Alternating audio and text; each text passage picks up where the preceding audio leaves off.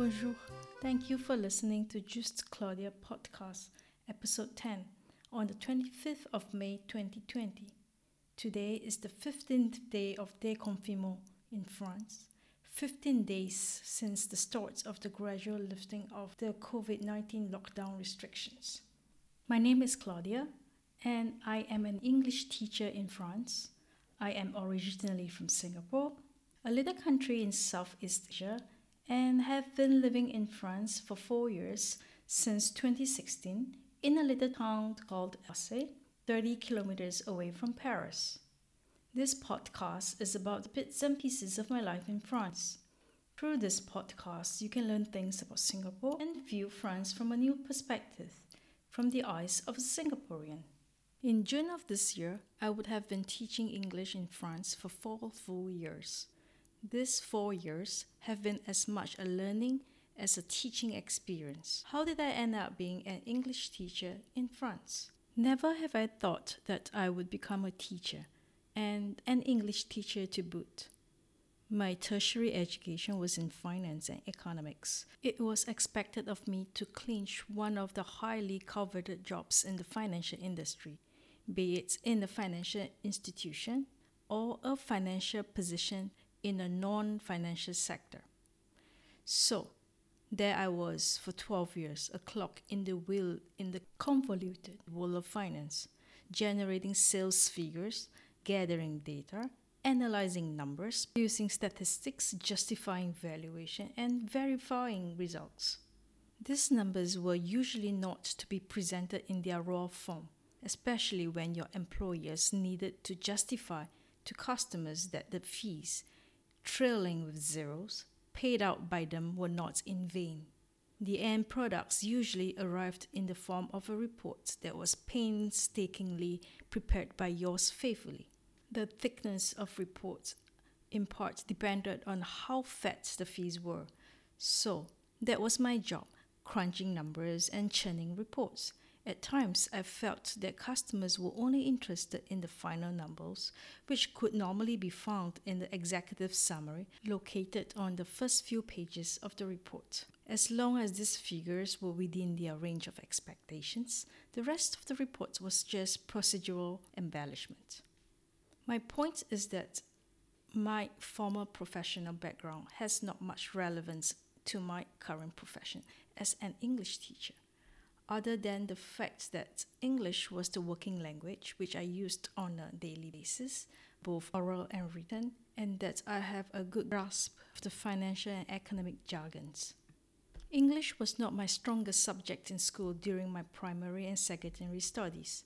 I cannot recall what was being taught in class. The only memories of English lessons that I had were those with an English teacher who was also my form teacher in primary school. It was not what he taught during lessons that left an impression on me. Rather, it was his unconventional teaching methods, at least unconventional for the 1980s. One of his approaches to forcing us to speak English was making us pay 10 cents each time for not speaking English in his classes. Each time we uttered a non English word, each time we broke out in our mother tongue, we would reluctantly dig into our pockets for a coin and dropped it into a big glass jar placed at one corner of the teacher's desk. In the beginning, one could hear sharp, distinct clink clink sounds as the coin hit the bottom or the side of the jar. As the time flew by, the sounds became blunted as the jar filled up. By the end of the year, the jar could be turned into a heavy dumbbell. The money raised was used to fund our class outings. As for English grammar, I have almost no recollection of any grammar points being drilled into us. Only a fuzzy memory of having to memorize the past tense of various irregular verbs and how to use continuous tense correctly. That is the extent to which I could recall of the instructions on English grammar. I don't remember ever having to demystify the differences between present perfect and past tense, differentiate the four main types of conditionals, understand when a gerund or an infinitive is to be used, or memorize phrasal verbs. What is a phrasal verb? And a gerund? What is a conditioner and why do we need so many types? All these terms did not exist in my life before France. At least that's what my memories tell me. Or was I just suppressing some traumatizing childhood memories of English lessons? Perhaps my teachers did try to inculcate grammar rules in me, but to no avail. However, I do remember the sessions when I had to write the English compositions, and those sessions did not elicit favorable reminiscence. At every session, I would spend half the allocated assignment time staring helplessly at the blank blue lined page placed before my eyes. Spinning stories was clearly not my forte. As the minutes ticked away to half time, I would scramble to put down first words that were remotely connected to the topic on the blank page. Words that would then be often erased and rewritten or replaced by another until some form of a sentence appeared. Each assignment was like a visit to the dentist, each word agonizingly extracted and spat out. This process would continue as I plowed through the assignment to reach the minimum number of words required. As you can imagine, English was neither my favorite nor my strongest subject in school. That said, you may be surprised when I tell you that being a librarian was one of my two dream jobs. If an adult ever asked me, What do you want to be when you grow up? the other being an artist. Since a young age, I have always been a voracious reader and I read mostly in English. My appetite for books did not secrete enough creative juice for me to write good English compositions.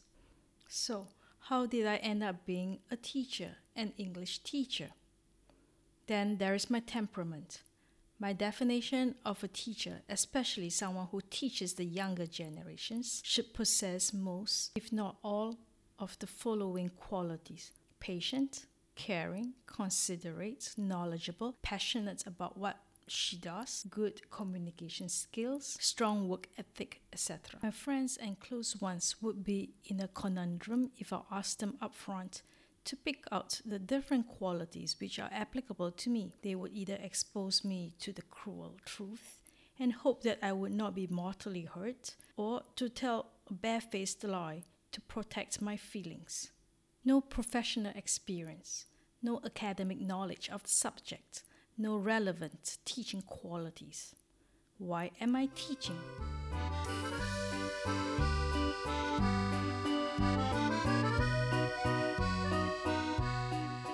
It's a banal story. Wife follows husband to new country for his work. Wife gives up her career. Nah, the second part is not true. The commonality ends at wife follows husband to a new country for his work. I did not give up a high paying, glamorous job for my other half at the time when I left Hong Kong for France.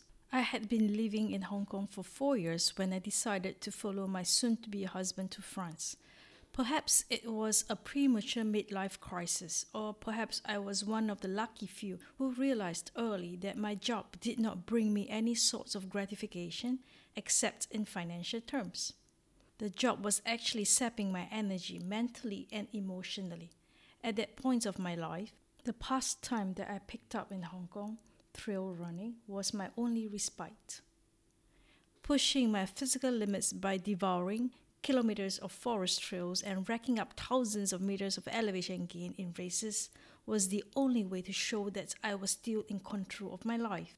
Be it reckless or wise, I quit my job three years after I arrived in Hong Kong and permanently left the financial industry after 12 years in Singapore and Hong Kong, by and by, without securing a new job. A few weeks after I quit the financial world, through word of mouth, I was put in touch with a French couple who were trail running enthusiasts themselves and who needed help with their budding English local trail running magazine. The serendipitous situation secured me with an editorial job that I was passionate about. No more number crunching and report churning. No more slogging 10 hours a day behind the computer screen. No more obligatory makeup that clog up my pores. Heels that pinch my toes. business suits that constrain my natural movements. The monetary compensation was less than a third of my previous job, but I was much more content than before. That lasted for more than a year before I decided to pack my bags and leave for France. I enjoyed doing just nothing first few weeks after my arrival in France. It gave me the opportunity to explore Orsay, the new city, and reintegrate into the French culture after 20 years of absence. The first time I came to France was in 1999 when I was here as a jeune fille au pair staying with a host family.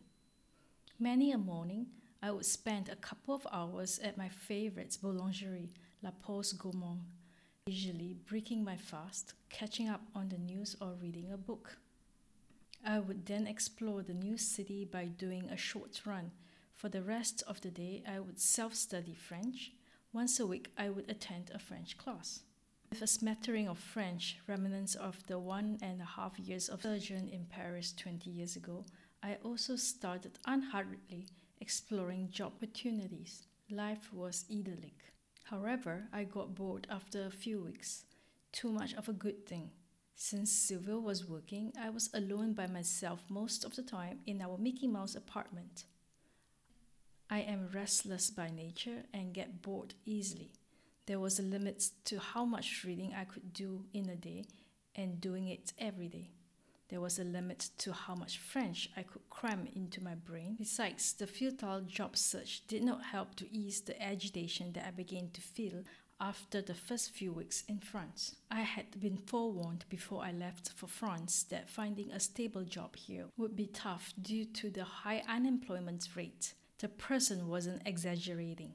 The situation was not made easier by the smattering of French. A job search even if it's in your native language, is not easy. Imagine I had to undertake the whole process internet search, writing CV, writing motivation letters, responding to emails, attending interviews in French.